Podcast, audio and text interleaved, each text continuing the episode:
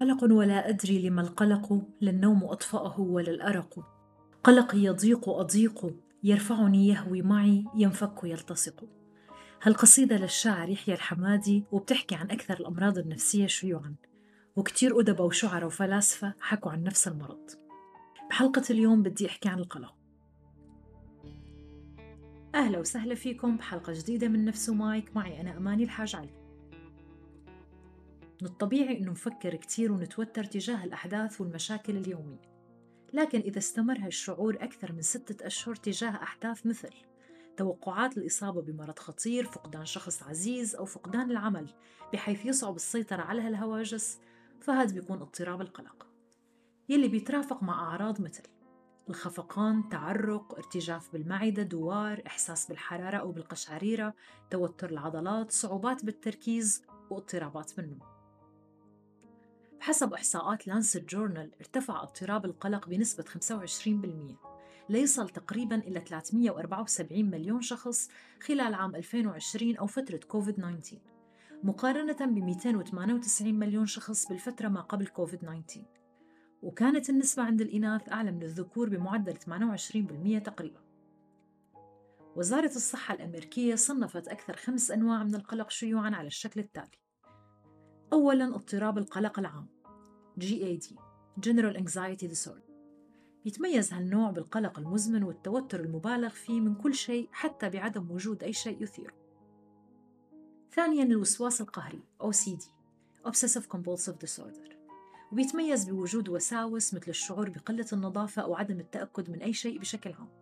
وعلى أمل منع الأفكار الوسواسية أو التخلص منها فبصير في مبالغة بغسل اليدين أو التنظيف أو العد أو التحقق يلي بيوفر راحة مؤقتة فقط وبالتالي عدم القيام بها بزيد القلق بشكل ملحوظ.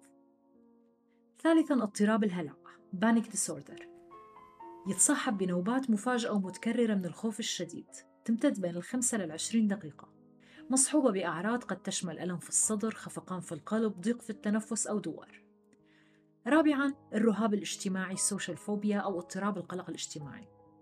بيتميز بالقلق الشديد من المواقف الاجتماعية اليومية مثل الخوف من التحدث في مواقف رسمية أو غير رسمية أو الأكل أو الشرب أمام الآخرين أو في أشد أشكاله إحساس الشخص بالقلق لمجرد وجود أشخاص حوله. والنوع الأخير هو ال PTSD اضطراب ما بعد الصدمة ويلي للأسف موجود بكثرة بالبلاد العربية. يحدث هالنوع نتيجة التعرض لحدث مؤلم أو مرعب حدث فيه ما إذا جسدي خطير أو حتى تم التهديد به مثل الاعتداءات الشخصية العنيفة أو الكوارث الطبيعية أو القتال العسكري.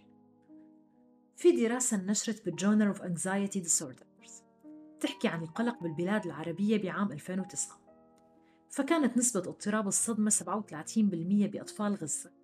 واللي بتعتبر نسبة مرتفعة مقارنة بالبلدان العربية الأخرى اللي اختبرت حروب بفترة الدراسة مثل لبنان وكانت النسبة فيها 24% أما الاضطرابات القلق بمختلف أنواعه فكانت النسب 28% بالأردن 16% بالمملكة العربية السعودية و10% بالإمارات العربية المتحدة.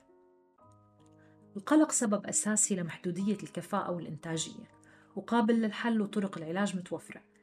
فمثلا لمعظم أمراض القلق بيختار الطبيب العلاج السلوكي المعرفي. يلي الفرضية الأساسية فيه هي أنه أفكارنا وليست الأحداث الخارجية هي اللي بتأثر على الطريقة اللي بنشعر فيها. ومثال على هالشي هو أنه في حفل معين بدك تحضره والأفكار هون ممكن تكون على الشكل التالي. الفكرة الأولى هالحفل رح يكون ممتع وأتعرف على أشخاص جدد والشعور هون بيكون محفز للحضور. الفكرة الثانية أنا ما بعرف كيف ممكن أتصرف بالحفل وممكن أني أطلع مثل الأبله فالشعور هون محبط وغير محفز لحضور الحفل. فدور العلاج هون أنه يحدد طريقة تفكيرك تجاه أي حدث بحياتك ويغير نمط التفكير السلبي لإيجابي. في كمان العلاج عن طريق التعرض المباشر لمخاوفنا وهذا العلاج بينفع لاضطراب الهلع مثل الخوف من ركوب الطائرة. يعالج عادة بمشاهدة فيديو كامل عن طريقة إقلاع وهبوط الطائرة. وكل وسائل السلامة المزودة فيها وبالتالي تشجيع الشخص على التغلب على المخاوف ومواجهتها مباشرة. وفي العلاج الدوائي يلي عادة بيستخدم مثبطات امتصاص السيروتونين الانتقائية وهو طبعا بقرر الدكتور حسب حالة الشخص وحدة المرض. عنه بالنهاية أشخاص كتير بيعانوا من القلق بالبلاد العربية ولأنه بتتميز مجتمعاتنا ببنية أسرة قوية فتفهمنا للقلق وأسبابه ونتائجه بيساعد بخلق بيئة دعم من أشخاص مقربين حول الشخص القلق للتغلب على هالحالة. كمان ضرورة وجود الأخصائيات النفسيات عامل مهم لمساعدة النساء لأنه بيوفر أريحية أكثر من التعامل مع أخصائيين نفسيين. والمهم جدا زيادة الوعي لدى الطلاب بالمدارس والجامعات عن طبيعة المرض النفسي وبالتالي إلغاء دور وصمة العار المرتبطة بالبحث عن المساعدة والاستشارة النفسية. شكرا لاستماعكم وإذا حبيتوا الحلقة لا تنسوا مشاركتها مع معارفكم. وإذا حبيتوا تناقشوا أكثر معنا موضوع القلق فتفاعلوا معنا عن طريق حساب البودكاست على تويتر @نفسندمايك وللاطلاع على مراجع الحلقة بتلاقوها بأسفل موضوع الحلقة.